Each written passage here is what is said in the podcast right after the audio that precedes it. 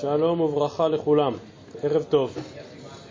כמו שהקדמתי קצת ואמרתי אתמול, אני חושב שאין לך יום מתאים בשנה ללמוד את הסוגיות כאן, מדפים למתת ומם, יותר מאשר ערב שבת תשובה או ערב ערב יום הכיפורים, משום שמדובר על סוגיות שעוסקות באופן מובהק בענייני שכר ועונש, בדינו של אדם כלפי שמיה, בענייני דבקות במצוות, בריחה מהעבירות, ובשאר סוגיות רוחניות, רעיוניות, מחשבתיות, שמעסיקות אותנו בימים הללו. רבות מן הסוגיות או מן הקטעים שנלמד כאן בדף וחצי הללו שימשו ממש שורש ויסוד לדברי הרמב"ם בהלכות תשובה, ולכן כאמור דווקא בימים האלה, ימים שאנחנו עוסקים בהם בלימוד הלכות תשובה, אך טבעי הוא לעסוק כאמור גם בסוגיות הללו. אין ספק, כמו שאמרתי, שמדובר על נושאים אמוניים, מחשבתיים, מאוד מאוד עמוקים ונרחבים, ולא יותיר לנו הזמן להרחיב בהם. אנחנו לומדים דף יומי ולא הלכות תשובה, אבל אני חושב שכמבוא לסוגיה, בעיקר הסוגיה שנלמד הערב, כן צריך להזכיר הגדרה אחת של הרמב"ם שאין ספור פעמים הועתקה אחריו, דברי הרמב"ם פרק ג' הלכה ב' מהלכות תשובה, ושיקלול, ושיקול זה, כאשר שוקלים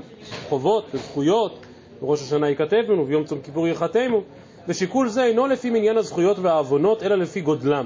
יש זכות שהיא כנגד כמה עוונות שנאמר יה נמצא בו דבר טוב, ויש עוון שהוא כנגד כמה זכויות שנאמר וחוטא אחד יאבד טובה הרבה, כותב הרמב"ם, ואין שוקלים אלא בדעתו של אל דעות, והוא היודע האח עורכין הזכויות כנגד העוונות. אז כידוע נכתבו ספרים שלמים מגדולי הגאונים והראשונים ועד אחרוני האחרונים על כל התופעות הללו של שכר ועונש, והשאלה כיצד בדיוק דן הקדוש ברוך הוא את האדם ואת העולם, ובסופו של דבר אין לך הגדרה קולעת כמו זו של הרמב"ם שאין שוקלים אלא בדעתו של אל דעות, או בלשונו של המאירי כאן על הסוגיה שלנו, מפינות האמונה להאמין בגמול ובעונש בין בעולם הזה בין בעולם הבא, ואל יבלבלוהו מה שיראה מהיעדר הסידור בין בני האדם בצדיק ורע לו, רשע וטוב לו.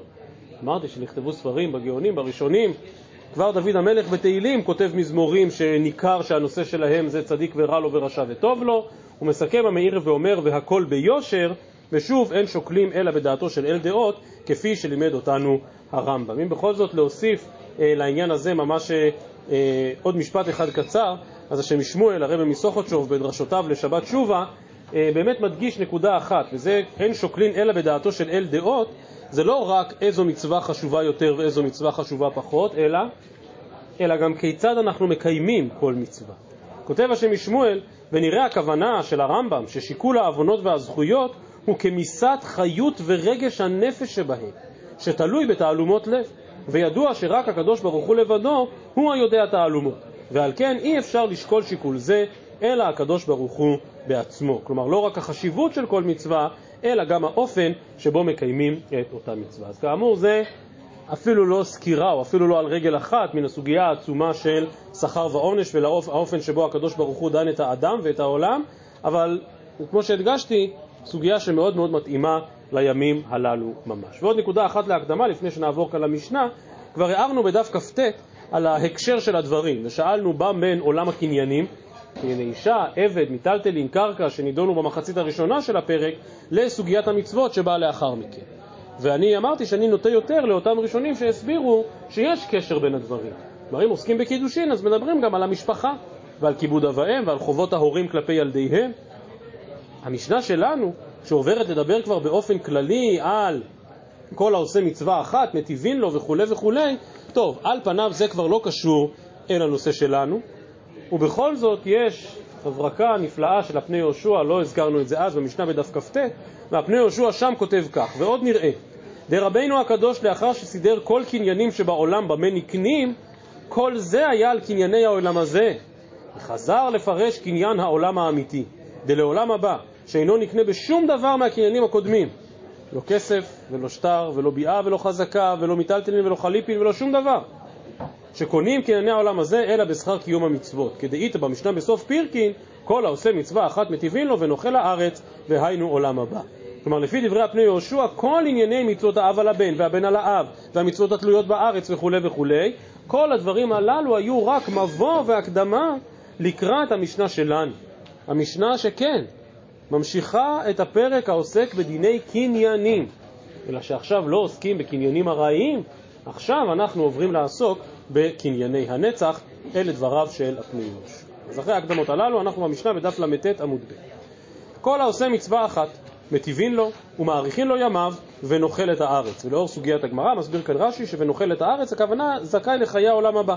כלומר אדם עשה מצווה אחת, גם מטיבין לו ומאריכין לו ימיו בעולם הזה וגם נוחל את הארץ לעולם הבא, וכל שאינו עושה מצווה אחת אין מטיבין לו ואין מאריכין לו ימיו ואינו נוחל את הארץ. שואלת הגמרא, האומנם?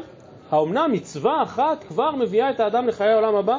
ורמינו, וכולנו זוכרים את זה ממש בעל פה, אלו דברים שאדם אוכל פירות אין בעולם הזה, והקרן קיימת לעולם הבא, אלו אין, כיבוד אב ואם, גנות חסדים, הכנסת אורחים, הבאת שלום בין אדם לחברו, ותלמוד תורה כנגד כולם. אז מה הקושייה?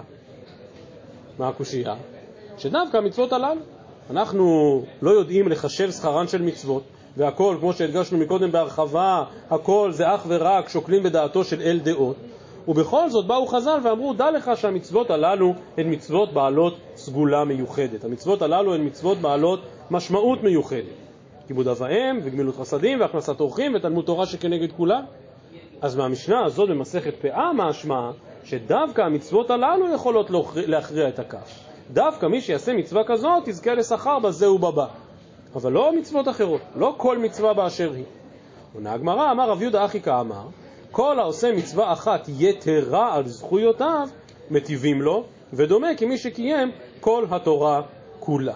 כלומר, אנחנו מדברים כאן בסוגיה על מצב מאוד מאוד ספציפי, עוד פעם מחזיר אותנו לסרט ימי תשובה, כאשר כולנו יודעים שאחד הסימנים של הסרט ימי תשובה זה המאזניים, החובות אל מול הזכויות. אומרת הגמרא, אומר רב יהודה, שאם באמת העוונות והזכויות שקולים בדיוק זה כנגד זה, ואז בא אדם ועשה מצווה אחת כמו שכתוב במשנה, אז באמת מטיבים לו ודומה כמי שקיים כל התורה כולה. כלומר באמת יצא זכאי בדינו, יצא זכאי במשפטו, כי יש לו רוב זכויות ולא רוב עוונות, כפי שכולנו מתפללים ומייחלים. אומרת הגמרא, אה, שואלת הגמרא על זה, אוקיי, אז אם ככה תסביר את המשנה שלנו, אז מכלל דהנך, כלומר, אז, אז שוב אני חוזר ושואל, אז מה מיוחד במצוות של מסכת פאה? מה מיוחד בכיבוד אב ואם, בגמילות חסדים? אומרת הגמרא, מכלל דהנך, כנראה, אפילו בחדה נמי? כלומר, המשנה שלנו על מה היא מדברת? על אדם שבאמת חציו חייב, חציו זכאי, ומצווה אחת תכריע את הכף. וזה כל מצווה, באשר היא. אז מה מיוחד בכיבוד אב ואם ובהכנסת אורחים? כנראה שלמרות שהאדם הזה הוא לא מחצה על מחצה, אלא, אלא רובו, רובו חייב. אבל אם הוא עשה כיבוד אב ואם, אבל אם הוא עשה הכנסת אורחים היא מכרעת. אומרת הגמרא, אבל זה לא יכול להיות. זה לא יכול להיות. מכלל דהנך אפילו בחד הנמי, אדם עשה מצווה אחת, ולמרות שרובו עוונות, בכל זאת יזכה לחיי העולם הבא, ויזכה לקרן קיימת, פרוטים בעולם הזה וקרן בעולם הבא. אמר רב שמעיה, לומר שאם הייתה שקולה, מכרע. כלומר, אם הוא בדיוק מחצה על מחצה, כמו במשל שבתודעה שלנו, ולזה לא נגיע ערב, זו הסוגיה הבאה כאן בדף מם, בדברי הרמב"ם שם בפרק ג', נדבר על זה מחר בעזרת השם. אבל, כאמור, כאשר אתה נמצא בדיוק במחצה על מחצה, ועשית עוד מעשה אחד טוב, יצאת זכאי. אבל אם נשארת אחרי כל עשרת ימי תשובה בדיוק מחצה על מחצה, אז מה הדין? זה אומרת הגמרא, אם בתוך מחצה זכויות יש גם כיבוד אב ואם, גמילות חסדים, הכנסת אורחים, זה יכריע את הכף. מבקשים כאן תוספות מהסוגיה הידועה במסכת ראש השנה, שהקדוש ברוך הוא רב חסד, מתי כלפי חסד, זה אומר שאם מישהו בסוף אחרי כל עשרת ימי תשובה יצא בדיוק חמישים חמישים, בדיוק חמישים חמישים, מה יהיה הפסק? רב חסד, מתי כלפי חסד. אומרים תוספות תשובה מדהימה, ויש לומר, דמשאר מצוות כשמעשיו שקולים, מה וכבינוני, אבל בהני חשיב צדיק גמור. כלומר, נחזור לספר התניא, יש בינוני ויש בינוני. יש מישהו שבאמת בסוף משפטו יצא חצי חצי. אז באים לקדוש ברוך הוא ואומרים, טוב, שקלנו בדיוק, יצא בול חצי חצי, מה לעשות איתו? הקדוש ברוך הוא אומר, בדיל ויעבור, מכניסים אותו. אבל זה לא כזאת תעודת כבוד, זה רק בינוני. לעומת זאת, מישהו שהוא מחצה על מחצה, אבל בתוך אותו מחצה על מחצה יש לו באופן מובהק גם את המצוות החשובות הללו, כיבוד אב ואם, גמילות חסדים, אז באמת הוא זוכה לזכות גדולה. טוב, שוב, אין שוקלים דבר זה אלא בדעתו של אל דעות, חוץ ממה שחז"ל גילו לנו בפירוש. חוץ מישר דוגמה כזאת, כאשר חז"ל אומרים לנו שחור על גבי לבן, שבאמת, שבאמת התפיסה הזאת, המצוות הללו, יש להן איזושהי משמעות מיוחדת. אז כמו שאמרתי מקודם, לגבי עצם היות האדם שקול במצוות, נחזור לזה בעזרת השם בברייתא שנראה מחר בדף מם. שנפסקה גם ברמב"ם, והדבר הזה, התודעה הזאת של המחצה על מחצה, כמו שהזכרתי מקודם, כף המוזניים, הדבר הזה שם ברמב"ם, כמו שנראה מחר, זה ממש השורש והיסוד של עשרת ימי תשובה. והרמב"ם שם יכתוב בפירוש שדווקא בגלל התודעה הזאת של מחצה על מחצה, נהגו ישראל כפי שנהגו לומר סליחות ולחזור בתשובה בעשרת הימים הללו שאנחנו עומדים בעיצומה. ברשותכם רק עוד הערה אחת, אנחנו בדיוק באמצע הש"ס, לומדים בבלי, אבל בכל זאת הערה אחת על הירושלמי כאן. גם הירושלמי מקשה את אותה קושייה על המשנה שלנו, שהאומנם יכול להיות שמצווה אחת היא זאת שתכריע את הכף, מצווה אחת היא זאת שקובעת את הכל. אז פירוש אחד, מה שעונה הבבלי זה, מצווה אחת מכריעה את הכל למישהו שהוא בלאו הכי נמצא מחצה על מחצה. בירושלמי אבל יש תשובה אחרת. אמר רבי יוסי בעיר הביבון, מי שייחד לו מצווה ולא עבר עליה מימיו. וזאת תשובה נוספת. כלומר, ללמוד את משנתנו כפשוטה ולומר שבכוחה של מצווה אחת להכריע את הכל. נו, איך זה יכול להיות? תשובה, הזכרתי מקודם את השם משמואל, רבים שדיברו בשפה הזאת, תלוי על איזו מצווה מדובר, לא, סליחה, לא על איזו מצווה מדובר, אלא על איך קיימת את המצווה. כל אחד מאיתנו, אנחנו פה, אתם ודאי לומדים יום שלם, וגם אני משתדל לבוא בערב ולקבוע יחד איתים לתורה, אבל איך נראה לימוד התורה שלנו? האם אפשר לומר על לימוד התורה שלנו שהוא מושלם? אני מקווה מאוד שעליכם, גם בבית, גם פה לפניי, שכן, עליי אני ודאי אומר שלא. ודאי אומר שלא. אבל בא הירושלמי ואומר, אבל יש אדם שמייחד לו מצווה אחת. שמצווה אחת הוא באמת אותה הוא מקיים על כל פרטיה ודקדוקיה ולא עבר עליה מימיו. זו מידה מאוד מאוד גבוהה של דבקות בקדוש ברוך הוא. ומי שזוכר, יש קטע מפורסם ברמב"ם בסוף פירוש המשנה למסכת מכות, על המשנה של רבי חנניה בן הקשיא, שרצה הקדוש ברוך הוא לזכות את ישראל לפני חרבה להם תורה ומצוות, וכך הרמב"ם שם מסביר. וכותב שם הרמב"ם, לכן אמר רבי חנניה, כי מחמת ריבוי המצוות אי אפשר שלא יעשה אדם אחת בכל ימי חייו בשלימות, ויזכה להישארות הנפש באותו מעשה. כלומר, בדיוק כמו הירושלמי, גם הרמב"ם מתייחס לכוח של מצווה אחת, ולזה שהקדוש ברוך הוא ירבה לנו תורה ומצוות, כדי שלפחות מצווה אחת תוכל להתקיים בכוונת הלב, לפחות מצווה אחת תוכל להתקיים באמת בצורה היותר שלמה והיותר מושלמת שלה. וזו באמת הזכות הגדולה. אז שוב, הבבלי מתרץ מחצה על מחצה. בירושלמי מוזכר העניין של מחצה על מחצה, אבל גם התוספת הזאת של היכולת לקיים מצווה אחת, ולהתפלל שהלוואי פעם אחת, פעם אחת שתהיה לנו תפילה שהיא תפילה בשלמותה, פעם אחת שיהיה לנו תלמוד תורה שהוא תלמוד תורה בשלמותו, הלוואי שנזכה לדברים האלה.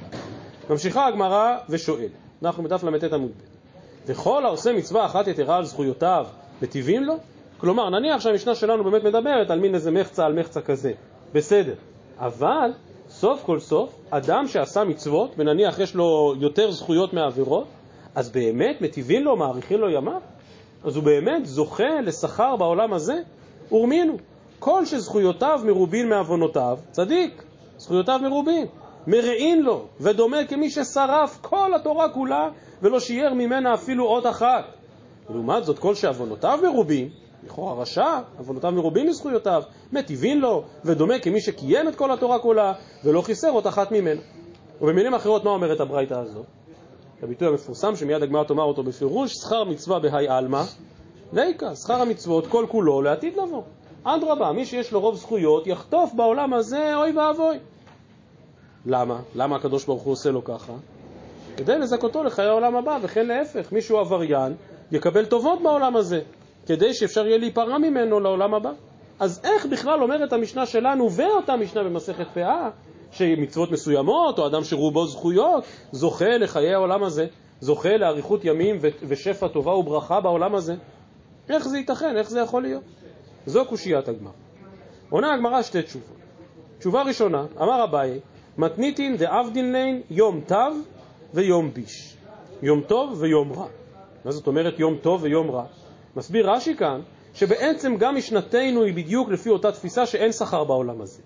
ולכן מה שאמרנו במשנה, שמי שעשה מצווה אחת, מי שבאמת אה, אה, יש לו זכויות, עושים לו מה שטוב לו. מה טוב לו? מה טוב לו? מה שכתוב בברייתא. שכל ימיו מכאובים, וכל ימיו איסורים, וכל ימיו פורענויות, זה מה שטוב לו. זאת המשמעות של מטיבין לו. איזה, זה מטיבין לו במרכאות. מטיבין לו בעולם הזה, זה מה שטוב לו, זה מה שכדאי לו.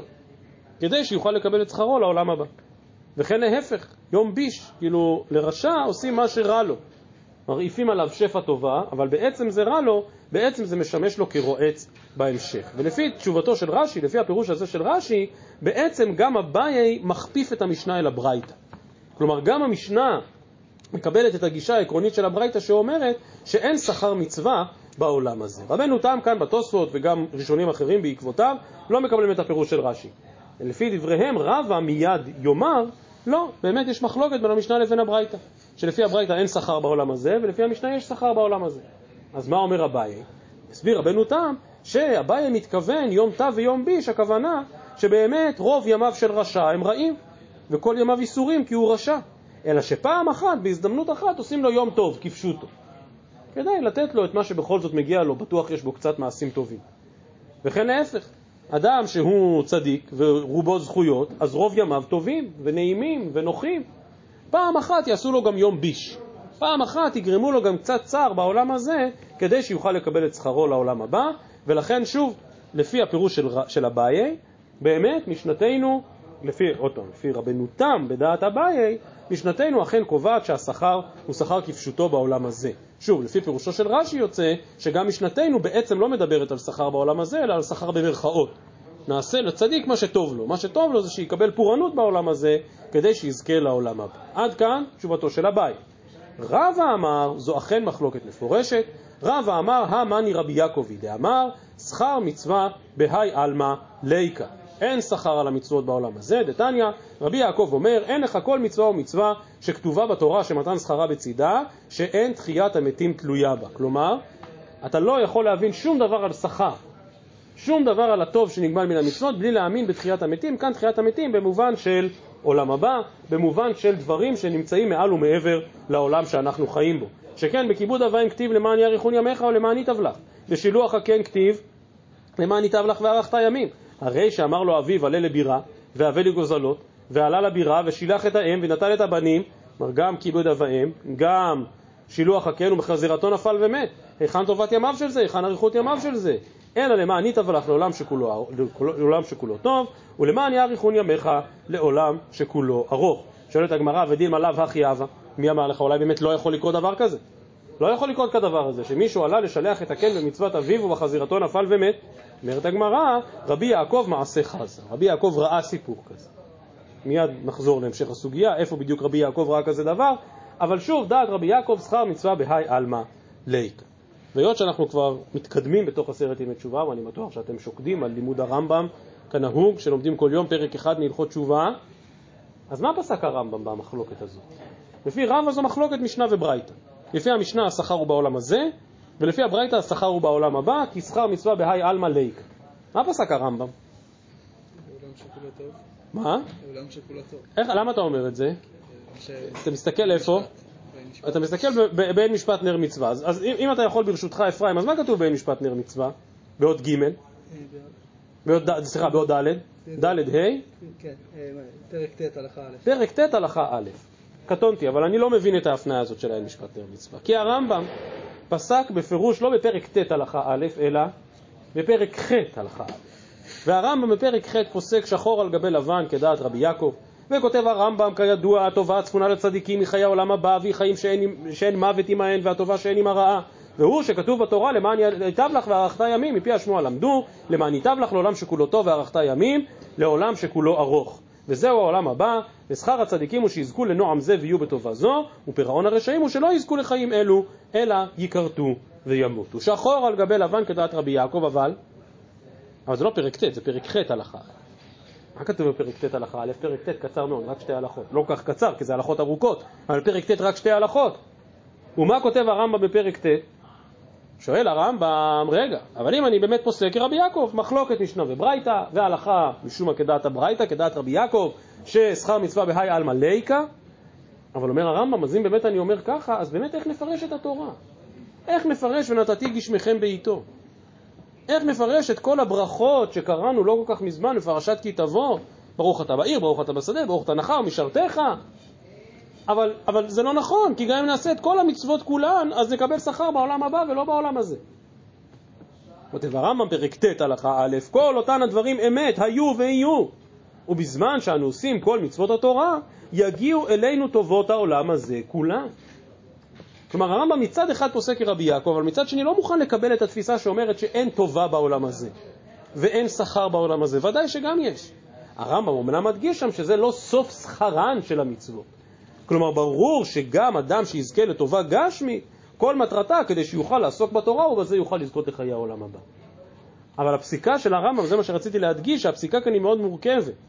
ושוב, לא, לא אנחנו לתקן את האין משפט נר מצווה, אבל אני הייתי כותב כאן פרק ח' הלכה א' יחד עם פרק ט' הלכה א'. כלומר, צריך ללמוד אותם ביחד. זה חטיבה אחת, כי מצד אחד בפרק ח' הרמב"ם פוסק כרבי יעקב, שאין שכר בעולם הזה. אבל מצד שני בפרק ט' הוא אומר שכן, יש משמעות גם לשכר בעולם הזה. לא, כמו שאמרתי בפתח הדברים, הסוגיות הללו של השכר והעונש, ספרים שלמים וחיבורים שלמים נכתבו עליהם, אני רק רציתי להעיר על מסקנת הרמב"ם בהקשר הזה. ובכן, רבי יעקב צרוב מטראומה. רבי יעקב ראה מישהו ששלח אותו אביו לשלח את הקן, ובחזרתו נפל ומת, ולכן רבי יעקב מגיע אל המסקנה ששכר מצווה בהי אלמה ליקה. שואלת הגמרא את רבי יעקב, אנחנו למתת עמוד ב' קצת לפני השורות הרחבות, שואלת הגמרא, ודילמה מהרהר בעבירה הווה. זה בדיוק מה שדיברנו מקודם. אתה לא יודע מה בליבו של אדם. נניח אותו אדם הוא נראה לך כצדיק, כי הוא גם משלח את הקן וגם עושה מה שאבא שלו מבקש. אבל אולי תוך כדי הדבר הזה הוא גם הרהר בעבירה. ולכן הוא נפל ומת. עונה הגמרא, מחשבה רעה, אין הקדוש ברוך הוא מצרפה למעשה. הקדוש ברוך הוא לא נדן על המחשבות. האדם הזה עכשיו במו ידיו ומו רגליו עושה מצוות, גם אם עוברת לו מחשבה רעה, לא היה צריך להענש עליה. שואלת הגמרא, ודילמה מהרהר בעבודת כוכבים הווה. הוא כתיב, כמו שנלמד מחר, למען תפוס את בית ישראל בליבם. כלומר, על עבודה זרה, על הרהור עבודה זרה, זה ודאי עבירה חמורה מאוד. ולכן, גם אם אדם עסוק בידיו וברגליו במצוות, אבל בראשו מהרהר הרהורי עבודה זרה, ברור שהקדוש ברוך הוא צריך להעניש אותה. אומרת הגמרא, וזה חידוש שעדיין לא ראינו, אי ונמי, הכי כאמר, זה בדיוק מה שמטריד את רבי יעקב. איסל כדעתך שכר מצווה בהי אלמה, איקה, כלומר, יש שכר בעולם הזה, אמי לא אגין מצוות עלי, כי היכי דלוליתי לידי הרהור. כלומר, עד עכשיו דיברנו על שתי דרכים של שכר. יש שכר בעולם הזה, לחם לאכול, בגד ללבוש, בית לגור בו, ויש שכר לעולם הבא, הטובה הצפונה לצדיקים. אומר רבי יעקב, יש גם סוג שלישי של שכר, שכביטוי אפשר לקרוא לו, מצווה גוררת מצווה. ובחילופין, עבירה גוררת עבירה. כלומר, הייתי מצפה שהאדם שעסוק במצוות יקבל שכר בעולם הזה, ולו רק, ולו רק שהמצוות שהוא עסוק בהן, יצילו אותו מן העבירה. לא מבקש שיתנו לו אוכל ועושר וכסף ו... לא. אבל לפחות שבזכות זה שהוא מקיים מצוות, לפחות שבזכות הדבר הזה יזכה להינצל מן החטא. ואם באמת הסיפור שאתה מספר על הבן אדם הזה זה שהוא הרהר הרהורי עבודה זרה ונאמר למען תפוס את בית ישראל בליבם, אז המצווה לא הגנה עליו, המצווה לא הצילה אותו, שלא יבואו לו הרהורי עבודה זרה. מה התשובה? מה התשובה? התשובה לא מורכבת, חברים. מה התשובה? שלא. אל תאמין בעצמך עד יום אותך. אדם כל כולו אפוף מצוות, מקיים כיבוד אב ואם, משלח הקן. אין תעודות ביטוח. אין תעודות ביטוח. גם אדם שכל כולו עסוק במצוות, יכול ליפול תרתי משמע. בסדר? גם ליפול במחשבות רעות וגם אחר כך ליפול מן הסולם ובחזירתו נפל ומת. וזו, וזה עוד חידוד נוסף, ועוד, הייתי אומר, אפילו גם מורכבות נוספת, במהלך הזה של רבי יעקב. יפה. שואלת הגמרא, טוב, אבל לגופו של עניין, איך זה יכול להיות? ואמר רבי אלעזר, שלוחי מצווה אינם ניזוקים, אז איך יכול להיות שהאדם הזה ניזוק? אומרת הגמרא, הטעם בעדי חתן שני, כשאתה הולך לעשות מצווה, אז אתה לא ניזוק. מה פתאום? ואמר רבי אלעזר, שלוחי מצווה אינם ניזוקים, לא בעדי חתן ולא בחזירתן, אפילו כשהוא חוזר מן המצווה. פלפלו פה, האם לכאורה בחזירתן הוא עדיין לא סיים את המצווה, כי כל עוד הוא לא הביא לאבא את הגוזלים, אז הוא לא סיים את המצווה. בסדר, לא משנה, אבל הרעיון הוא שלא בהלכתן ולא בחזירתן. עונה הגמרא, סולם ראו אהבה דקביע יזקה. וכל אחד דקביע יזקה, לא סמכין על הניסה, דכתיב ויאמר שמואל, איך אלך ושמע שאול והרגני. הקדוש ברוך הוא אמר לו ללכת למשוח את דוד למלך, ובכל זאת הוא בא ומספר איזשהו סיפור כיסוי במצוותו של הקדוש ברוך הוא. כי זה נקרא שכיח חזקה, כאשר שאול מקפיד על שמואל ועל דוד. ואותו דבר כאן, גם אדם שהולך לקיים את המצוות הכי חשובות, קודם כל תבדוק שהסולם יציב. לפני כל מה שדיברנו עליו כאן. כל מה שדיברנו עליו. שכר מצווה, להינצל מן העבירה, קודם כל תבדוק שהסולם יציב. כל פעם לפני שאנחנו נקשיב לבין הזמנים, אני אומר כאן כמה מילים של בטיחות. קודם כל בטיחות. אתם עולים על ההגה, אתם יוצאים לטיולים, אתם עולים על סולמות לקראת בניית הסוכה. קודם כל לבדוק שהסולם יציב לפני הכל. יפה. ועכשיו מגלה לנו הגמרא סוד גדול ועצום. אמר רב יוסף, אלמלא דרשי אחר להי קרא כרבי יעקב בר ברתי, לא חטא.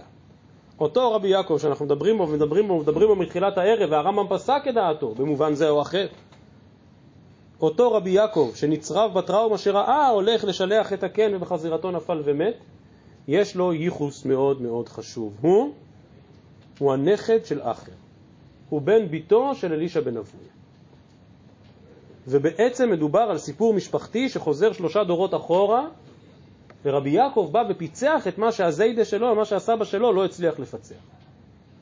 ואמר ששכר מצווה הוא לא בעולם הזה. ואומר רב יוסף, אם אחר באמת היה מבין כמו רבי יעקב הנכד, לא היה חוטא. אומרת הגמרא, ואחר מה היו? אז מה באמת קרה לאחר? איקא דאמרי כאי גב נחזה, שראה בדיוק את הסיפור הזה של ילד שהולך לשלח את הקן. וזה לא סתם שהגמרא כאן אומרת את זה. עוד פעם אני חוזר למה שאמרתי מתחילת הערב. הנושא הזה של שכר ועונש הוא נושא מאוד רגיש.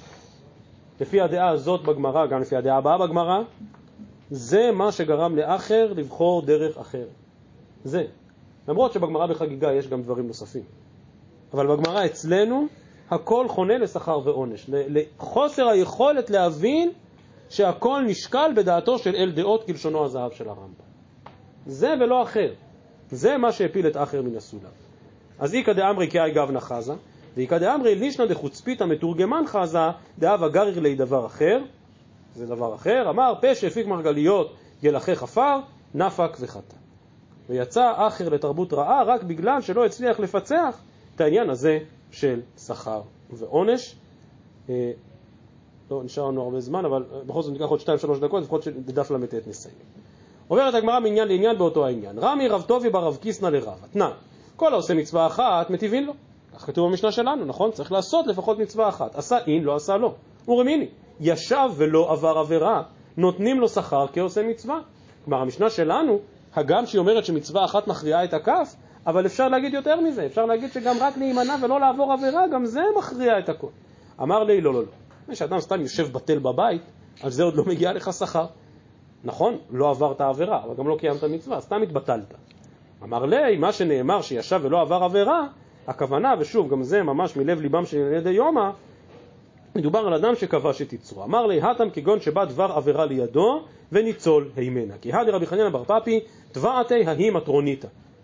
עכשיו, היה קשר מוקדם ביניהם? לא היה קשר מוקדם ביניהם, אנחנו לא יודעים. אבל תבעתי ההיא מטרוניתא. והוא מגיע, כמו יוסף הצדיק, ממש עד עד פי תהום. אמר מילתא, אמר איזה כישוף, ומה לנפשי שכנה. כל גופו הפך להיות מוכה שכין, חשב שזה ירחיק אותה ממנו. מה, מה, מה לנפשי שכנה וקיבה. עבדה היא מילתא ואיצה. עשתה לו כישוף כנגד וחזר להיות יפה ונאה. ערק, תשע בהוא בי בני, הלך ונמלט שם לאיזשהו בית מרחץ, דכי אבו איילן בטרין, אפילו בימם אבו מתזקי. היו שם מזיקים, שדים, אפילו ביום ואפילו בשניים, אף אחד לא יז להיכנס לשם. והוא ברח לשם רק כדי שלא תתפוס אותו. אמרו לי רבנן, מן נטרח, אז איך באמת יצאת בשלום מבית המזיקים הזה? אמר להו, שני נושאי קיסר, שמרוני כל הלילה. אמרו לי, שמה דבר עבירה בא לידך וניצלת ממנו, לתנין הכל הבא דבר עבירה לידו, וניצל ממנו עושים לו נס. וזה בדיוק מה שקרה. הוא נמלט מן העבירה, ובזכות זה עשו לו נס, שהצליח לצאת בשלום מאותו בית מרחץ. באמת אומרת הגמרא, גיבורי כוח עושי דברו לשמוע בכל דברו, כגון רבי צדוק וחבריו. מה זה רבי צדוק? איפה הגבורה? רבי צדוק תבעתי ההיא מטרוניתא. עוד פעם אותו סיפור, אמר לה, חלש לי לי בית ולא מצינה. ביקשה ממנו דבר עבירה, אומר לה, אני לא יכול, אני חלש, אני צריך לאכול. איקא מידי למיכל, יש לך משהו לתת לי לאכול? אמרה לי, איקא דבר טמא. בשר טרף, חזיר. אמר לה, מה נפקא מינה? דאבידהא אכולה. מה, מה זה משנה? אם כבר אני הולך לדבר עבירה, מה זה משנה מה אני אוכל קודם? שגרה תנורה, כלומר הכל היה פעולת השכר, רצה שהיא תדליק את התנור, וברגע שהיא הדליקה את התנור, שגרה תנורה כמנחלה, כלומר הניחה את הבשר התמה על התנור, סליק ויתיב בגבי, קפץ פנימה לתוך התנור. אמרה לי, מי היי, מה אתה מתאבד? אתה קופץ לתוך התנור? אמר לה, דאבידהא נפיל בה. אילו הייתי עושה את מה שאת היית רצ... שביקשת ממני לעשות, זה מה שהיה מגיע, כאמור להבעיר את אש הגהנם. ולכן קפץ לתוך התנור, אמרה לי, יד עיקוליה, אם הייתי יודעת שצריכים היהודים זה כזה חשוב, לא ציארתיך. וסיפור אחרון בהקשר הזה, רב כהנא האבא קמא זבין דיקולי. דיקולי רש"י אומר, זה מין סלים שעשויים מדקל, נשים בדרך כלל באות לשוק כדי לקנות אותם, כלומר הוא היה מוכר תשמישי נשים, דברים שבדרך כלל הלקוחות שלו, הקליינטים שלו הם נשים. תבעת היא מטרוניתא, מתפתח איזשהו שיח, מישהי באה אליו לחנות, רוצה לקנות וכולי, אמר לה, איזי לקשת נפשי, טוב, את רוצה אותי לדבר עבירה, אני צריך להתארגן קודם, סליק וכנפיל מאיגרא לארא. איך קוראים לזה בעברית שלנו? קפץ מהגג, זה סוג של אובדנות. הוא אומר, כדי לנצל מדבר עבירה, אני קופץ מהגג. אתה אליהו וקיבלי, הוא קופץ מהגג, אומר שמע ישראל וקופץ מהגג, ובא אליהו וכאילו מחכה לו למטה ותופס אותו. אמר לי, אומר לאליהו, את רחתן ארבע מאה פרסה, הייתי צריך לרוץ מהר, ארבע מאות פרסה כדי לתפוס אותך. אמר לי, מי גרם לי לבניותה? כלומר, אם כבר אתה עושה לי ניסים, אז כל הסיבה שזה קרה לי זה כי אני מוכר אה, חפצים שיש לי לקוחות. יאב לי שיפא דדינרים, הביא לו אליהו, סל מלא דינרים, ואומר, אתה יותר לא צריך להתעסק עם הדברים הללו. אז גם כאן יש המון המון מה להעריך בכל הנושא הזה של בריחה מחטאי העריות, ועוד נחזור לדבר הזה בסוף קידושין, מי שזוכר שם את הסוגיות של נורא בי אמרם, אבל כבר כאן אנחנו נלמדים על מסירות נפש, פשוטו כמשמעו, כדי להימלט מן העבירה. כמו שאמרתי, לא ברור למה המטרוניתות האלה פתאום תפסו את החכמים. האם היה איזשהו קשר? הם עשו משהו לא בסדר? כלומר, התחילו איזשהו קשר עם מישהי ואז זה התגלגל למקומות לא טובים? רש"י כאן לא הסכים לקבל דבר כזה בשום פנים ואופן, כותב כאן רש"י דף מ עמוד א', ואישה גדולה הייתה שלא יכול להיפטר ממנה ומסור בידה להורגו. כלומר זה היה פיקוח נפש ממש. והם אמרו להם, או שאתם עוברים עבירה, או שאנחנו נהרוג אתכם. כך הבין רבי צדוק. ומה ההחלטה שקיבל רבי צדוק? וזאת אותה החלטה שמקבל אחריו גם רבי חנינה, סליחה, רב כהנא, אותה החלטה עצמה. ההחלטה היא כן, אז תהרגי אותי. אני מעדיף כך, ובאמת הריטווה כאן מדבר על ההיבט ההלכתי שבדבר, וכותב הריטווה, אמר מורין נטרי רחמנה, דהנה רבנן דמסרי נפשי ולקטלה משום ביאת גויה, בפרהסיה היה מעשה שאסור מן התורה, ובמזיד כאן אין פוגין בו כמעשה שהיה. כלומר כן, באמת יש כאן יישום של יהרג ועל יעבור, ולפיכך הוא בכלל גילוי עריות שיהרג ועל יעבור, ואפילו נעת עצמן שלא בשנת השמד, אבל אילו זה היה בצנעה, לית באיסורא דאורייתא, ודינו שיעבור ועל יהרג. אז גם כאן אנחנו מגיעים לסוגיה רגישה שברגישות, סוגיית המאבדים עצמם לדעת במקום עבירה, שכידוע הרמב"ם והרבה מראשוני ספרד אחריו התנגדו לדבר הזה בכל תוקף, אבל בין חסידי וראשוני אשכנז היו כאלה שאמרו שזאת הייתה הדרך הנכונה, וזה בדיוק מה שקורה כאן בסוגיה, וזה בדיוק ההתלבטות שיש כאן בריטווה. עד כמה במסגרת הבריחה מן החטא, כאשר מדובר על חטא כזה של עריות, עד כדי מסירות נפש ממש. וגם, ובזה נסיים, גם אם לא נגיע עד כדי אותה מסירות נפש, ומישהו שהסכים ממש לקפוץ מן הגג פשוטו כמשמעו, ברור שבימים הללו, שאנחנו כל כך מחפשים לדבוק במצוות, ראש וראשון זה להתרחק מן העבירות, ולהסכים לברוח מהם. לברוח מהם הכי רחוק שאפשר, עד כדי הקפיצה לתוך התנור הלוהט, מתוך הבנה שדאביד הא נפיל בה. יהי רצון שבאמת נזכה להרבות את המצוות, להרבות בזכויות בימים הללו, ולוואי שתהיה אפילו זכות אחת שמכרעת את הכף. ערב טוב לכולם.